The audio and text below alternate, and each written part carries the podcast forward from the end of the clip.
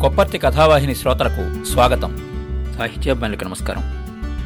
నూరేళ్ళ తెలుగు నవల పద్దెనిమిది వందల డెబ్భై ఎనిమిది నుంచి పంతొమ్మిది వందల డెబ్భై ఏడు దాకా వచ్చిన ఇరవై ఐదు ఉత్తమ నవలల పరిచయం రచన శ్రీ సహవాసి. ఈ వారం మనం పరిచయం చేసుకుపోయే నవల మొక్కపాటి నరసింహశాస్త్రి గారి రచన పారిస్టర్ పార్వతీశం.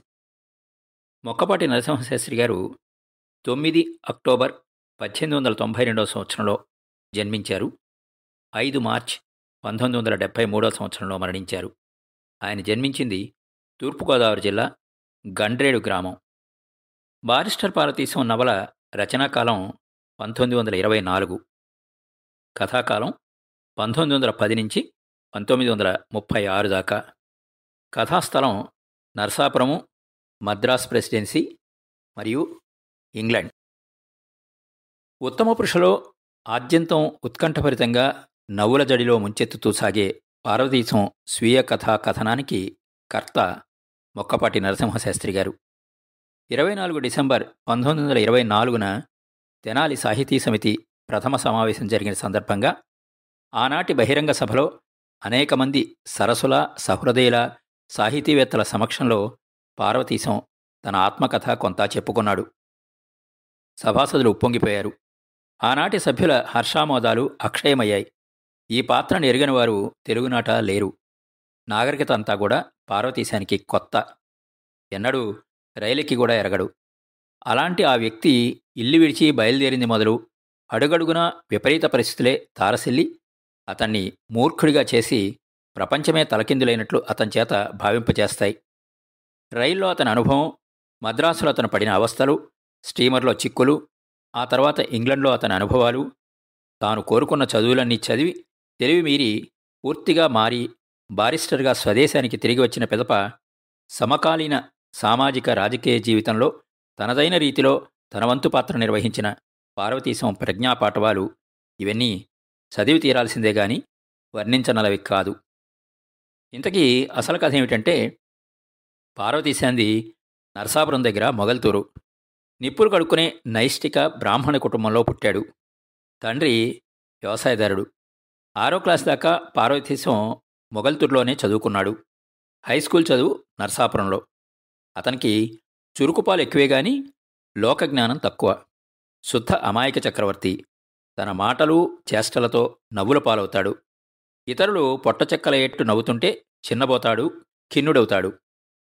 థర్డ్ ఫారం చదువుతుండగా ఉండగా ఒకరోజు స్కూల్ ఇన్స్పెక్టరు పార్వతీశం చదివే స్కూల్ తనిఖీకి వచ్చాడు వచ్చి రావడంతోటే పార్వతీశం చదివే క్లాస్కి వెళ్ళాడు ఆయన మందహాసం చేస్తూ పార్వతీశం వైపు చూసి చూడమ్మా అబ్బాయి ఎలాంటి వస్తువు మీద కాంతికిరణం పడితే పరావర్తనం చెందుతుంది? అని ప్రశ్న వేశాడు. పార్వతీశం పరాగ్గా ఉన్నాడు. ఇన్స్పెక్టర్ది బట్టతల నున్నగా మెరిసిపోతోంది. ఆ క్షణాన సదరు క్లాసు జరుగుతున్న పాక కప్పులో నుంచి సూర్యకిరణం ఆయన నెత్తిమీద పడి పరావర్తనమైంది. పార్వతీశం మరేమీ ఆలోచించకుండా పట్టతలండి అన్నాడు చటుక్కున. ఇన్స్పెక్టర్ ముఖం కందగడ్డైంది. లేచి తలగొడ్డ నెత్తిమీద పెట్టుకుని క్లాస్లోంచి విసవిస బయటికి వెళ్ళిపోయాడు. క్లాస్ టీచరు రెండు చేతులు నెత్తిన పెట్టుకుని పార్వతీశం నా కొంప తీసావు గదిరా నా కర్మ కాలింది నా రోజులు బాలేవు అని లబోదివ్వమన్నాడు ఫిఫ్త్ ఫారంకి వచ్చేప్పటికీ పార్వతీశంలో మార్పు వచ్చింది. ఊళ్ళో జరిగే సభలు సమావేశాలు ఉపన్యాసాలు హరికథలు భజనలు ఒకటేమిటి? అన్నిటికీ అతను హాజరు కావాల్సిందే. సావాసాలు లావయ్యి చదువు చిక్కిపోయింది. ఆ ఏడాది పరీక్ష తన్నేసింది. మళ్ళీ చదివాడు. రెండోసారి సరస్వతీదేవి దయ తప్పింది. ఊరికి తిరిగొచ్చాడు. పొలం వెళ్ళొస్తున్నాడు. మధ్య మధ్య నరసాపురం ఉడాయిస్తూనే ఉన్నాడు. కొత్తగా ఓ ప్లేడాతో పరిచయమైంది. ఆయన ఇంటికి రాకపోకలతో మరికొన్ని పరిచయాలయ్యాయి. ఓ పెద్ద మనిషి ఇంగ్లాండ్లో బారిస్టర్ చదువు గురించి పార్వతీశానికి విపులంగా చెప్పాడు.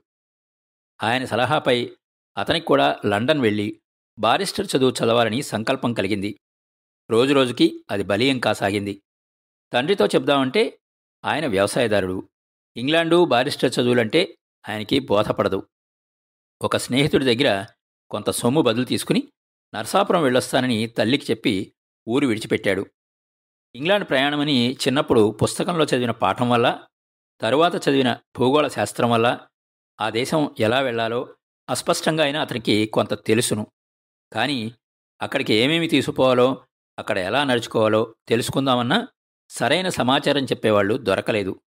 తన సూక్ష్మ సహజబుద్ధిని ఉపయోగించి ఏమేమి తీసుకువెళ్ళాలో ఆలోచించాడు. ఉదయం నిద్ర లేవడంతోటే ఏమేమి అవసరమో లిస్టు రాసుకున్నాడు.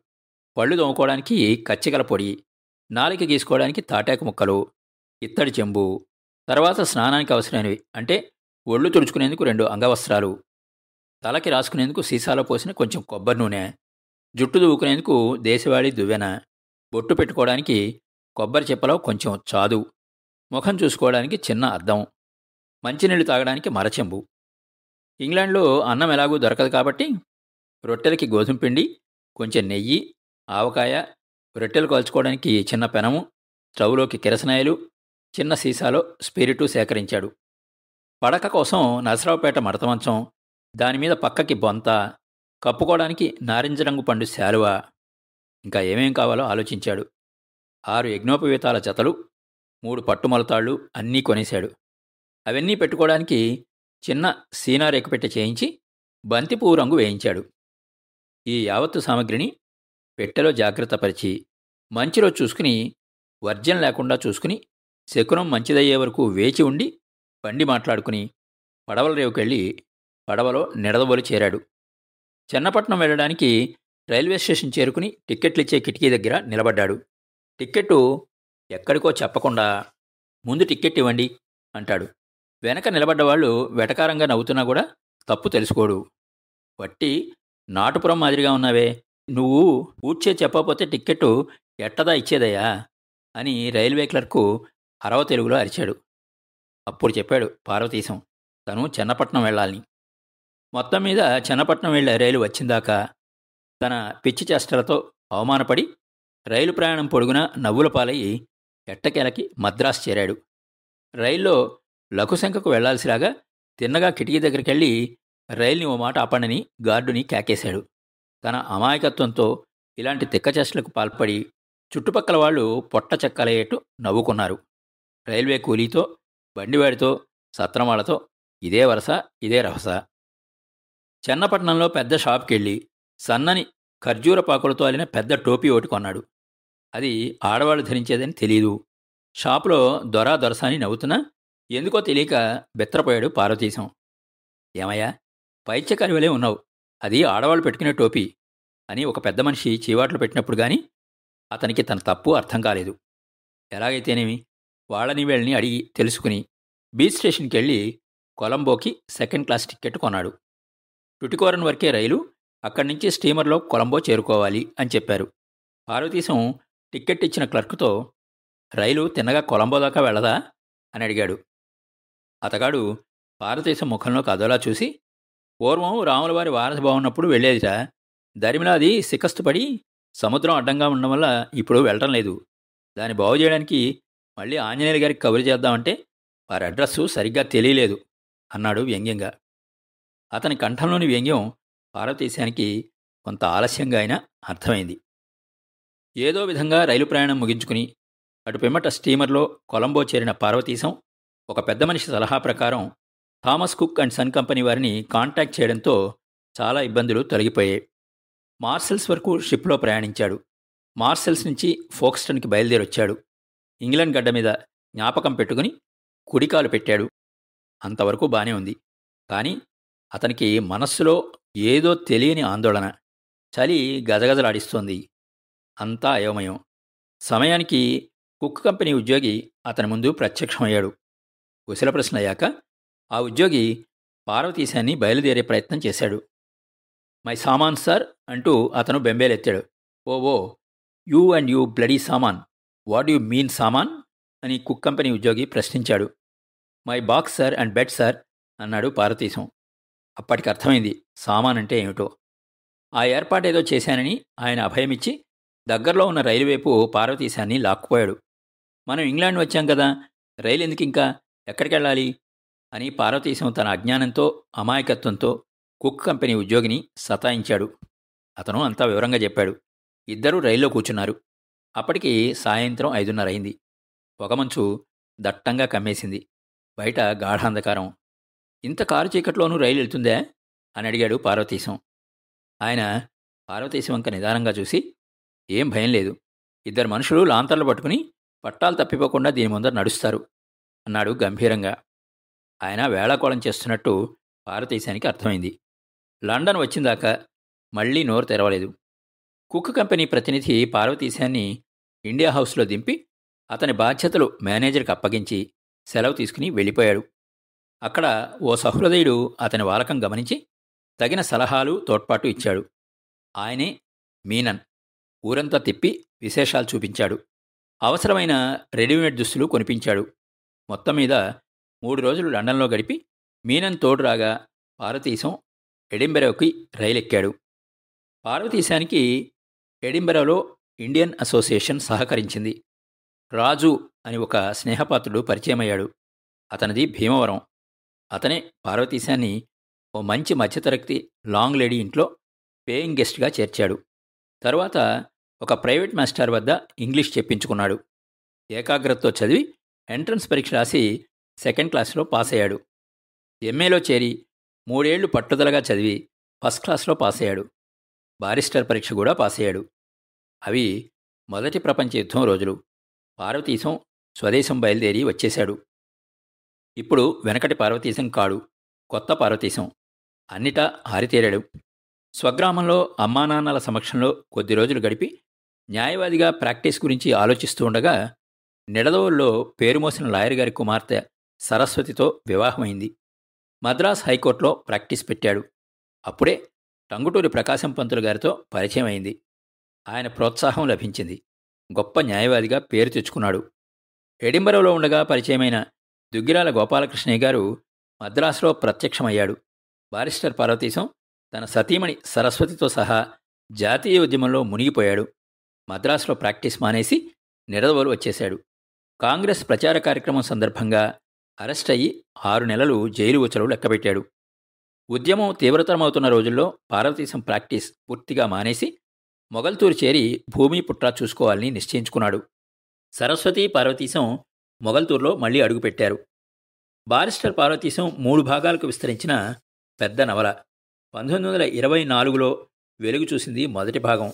దరిమల దాదాపు అర్ధశతాబ్ద కాలానికి పంతొమ్మిది వందల డెబ్భై ఒకటిలో నార్ల వెంకటేశ్వరరావు గారి ప్రోత్సాహంతో రెండు మూడు భాగాలు ఆంధ్రజ్యోతిలో సీరియల్గా వచ్చాయి. కడుపు చెక్కలయ్యేట్టుగా నవ్వించి ఒక ఘట్టాన్ని మించి మరో ఘట్టాన్ని హాస్యభరితంగా చిత్రించిన మొక్కపాటివారి మొదటి భాగం సినిమాగా తెరకెక్కి అశేష ఆంధ్ర ప్రేక్షక లోకాన్ని అలరించింది.